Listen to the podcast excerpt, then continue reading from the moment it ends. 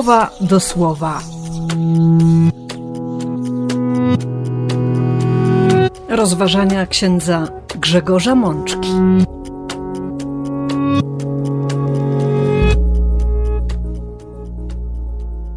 Druga niedziela zwykła, rok B.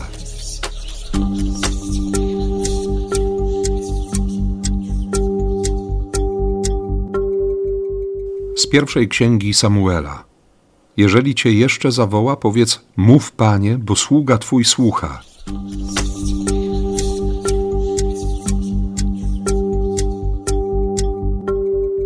Z Psalmu 40. Postanowiłem spełnić Twoją, Boże mój, wolę, Twoje prawo mieszka w moim wnętrzu.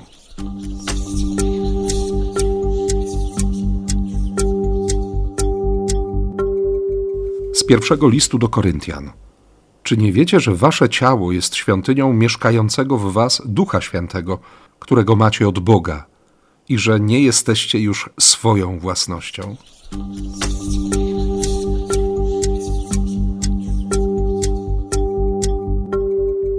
Z Ewangelii według świętego Jana. Chodźcie, zobaczycie.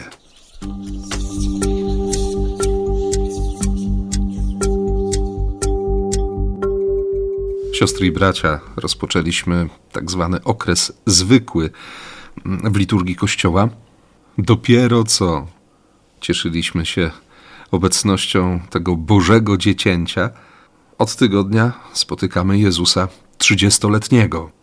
Ale Kościół nieustannie zaprasza nas do, do tego doświadczenia radości z powodu obecności Boga, który, który chce być z człowiekiem.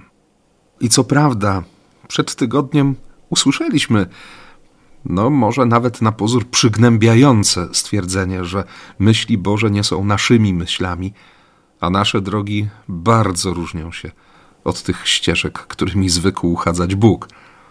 Ale ale wiemy dobrze, że ten Bóg chce nas spotkać, dlatego przychodzi, dlatego szuka rozmaitych sposobów, by wejść z nami w relacje.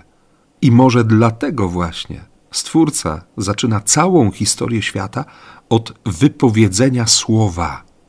Czytamy w pierwszych wersetach Biblii, w Księdze Rodzaju, że Bóg stworzył słowem, a z drugiej strony do nas najbardziej i jako pierwszy dociera obraz. Początkiem większości ludzkich historii, naszych historii, jest spojrzenie, albo raczej zauważenie kogoś lub czegoś. Siedząc nad tym słowem, pomyślałem sobie, że może dlatego tak, tak bardzo różnimy się od Boga. On wypowiada słowo, my chcemy obrazu.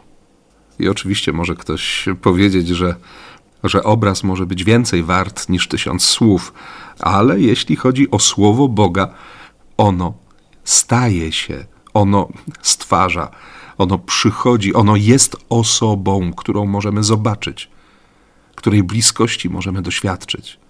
Dlatego właśnie wciąż brzmią w naszych uszach słowa z prologu Ewangelii Świętego Jana. Słowo stało się ciałem i rozbiło swój namiot między nami. Ale zanim dotrzemy do słowa z Ewangelii Świętego Jana, bo właśnie fragment tej Ewangelii otrzymujemy w liturgii Kościoła, mamy wcześniej trzy słowa, które są jednocześnie obrazami. To obrazy ludzkiego serca, obrazy zachowań, a nawet niezwykle intensywna sugestia ze strony apostoła narodów. Ale po kolei. Pierwsza księga Samuela, trzeci rozdział.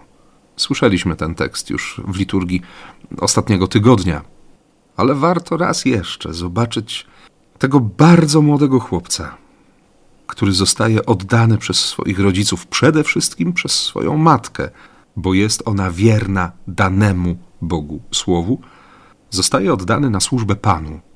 Pamiętamy dobrze, że że matka Samuela, Anna, została dostrzeżona przez ślepnącego arcykapłana Helego i otrzymała jakby mimochodem błogosławieństwo, które, które zaowocowało jej otwarciem na życie.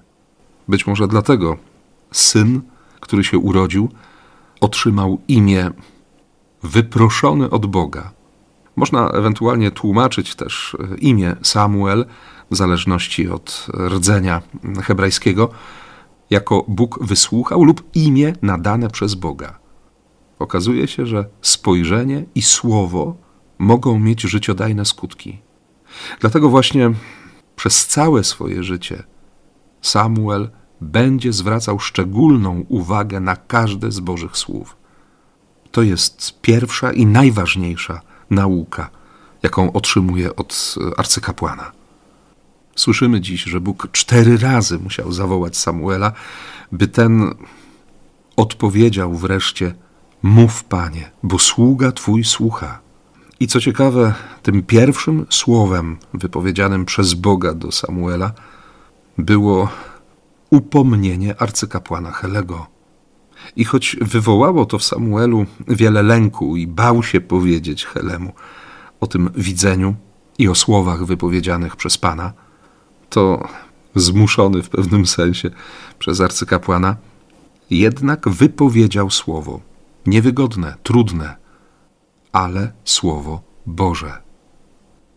Dla mnie osobiście to dzisiejsze czytanie jest, jest bardzo mocnym rachunkiem sumienia. Zadaje mi konkretne pytanie, czy, czy słowo, które wypowiadam, jest zakorzenione w słowie Boga?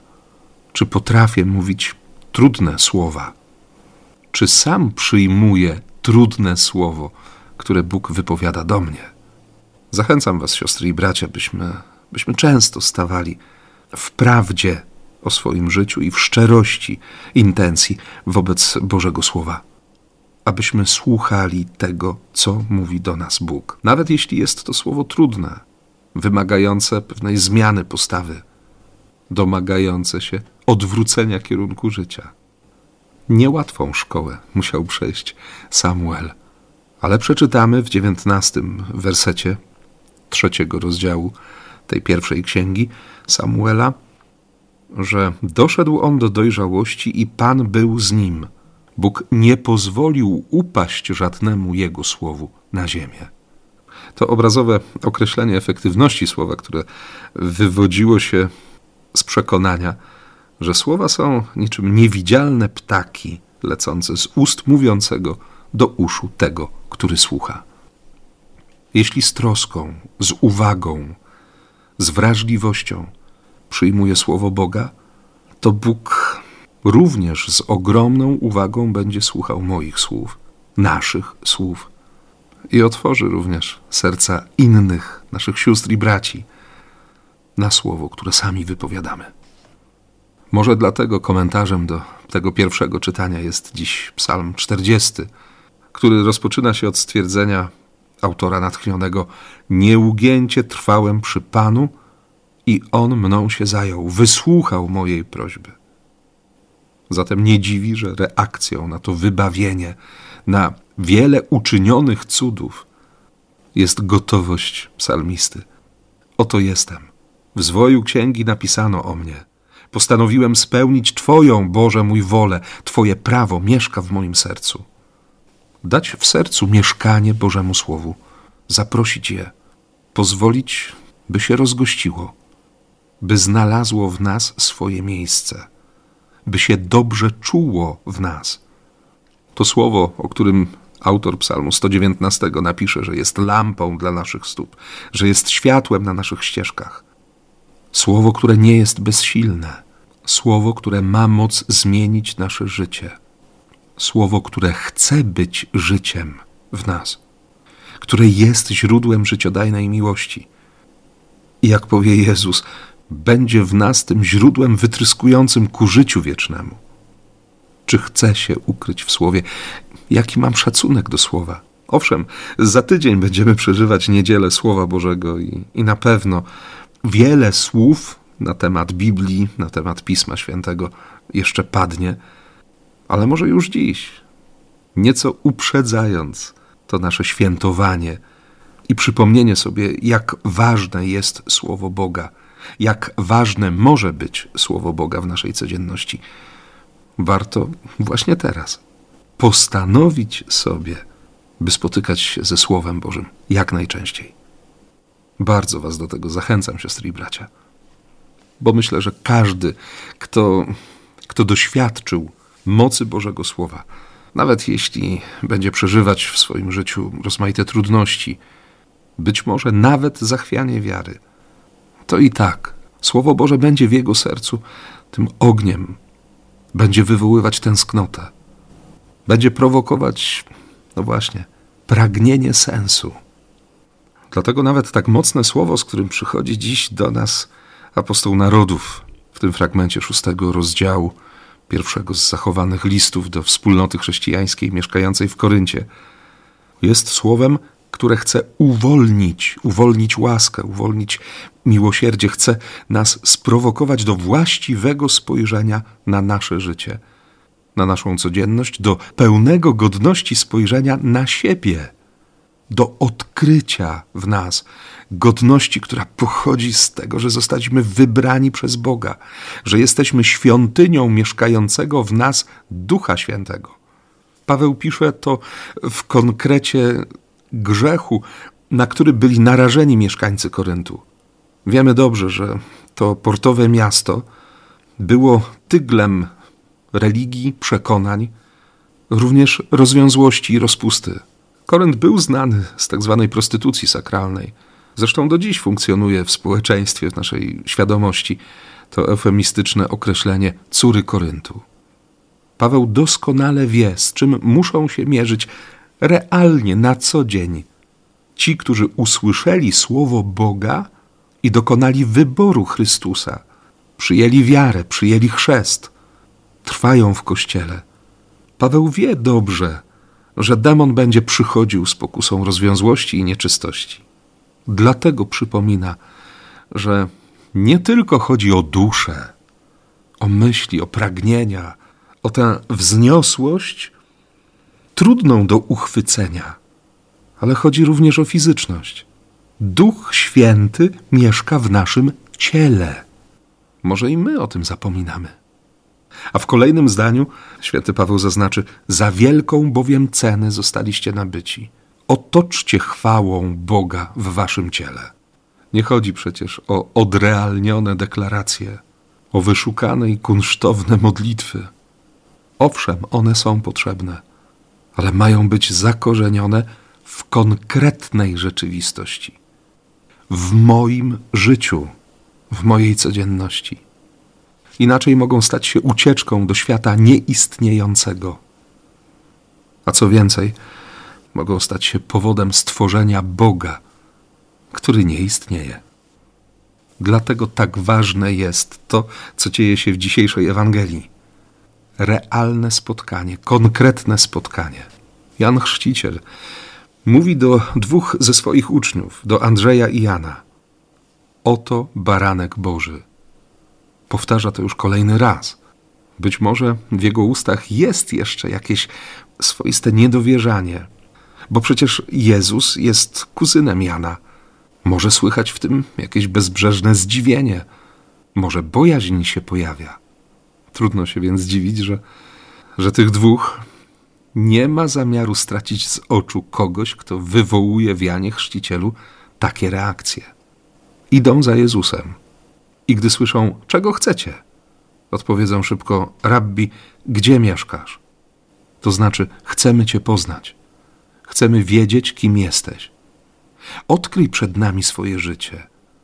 Wpuść nas w swoją codzienność. Chcemy wiedzieć o Tobie więcej.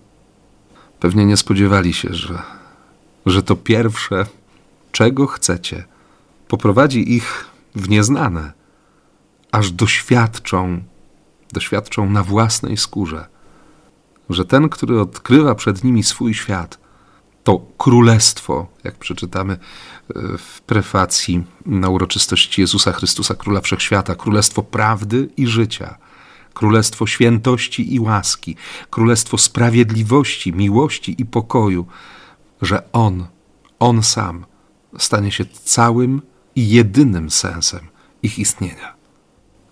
Będą chcieć więcej, bo Jezus wciąż będzie prowokował i, i potęgował w nich tę tęsknotę za, za jeszcze głębszą relacją, a jednocześnie będzie im pokazywał, że, że to wszystko dzieje się w ich życiu, nie gdzieś poza. Nauczą się, że chodzi również o wpuszczenie Jezusa w swoją codzienność, do tego swojego, mojego miejsca.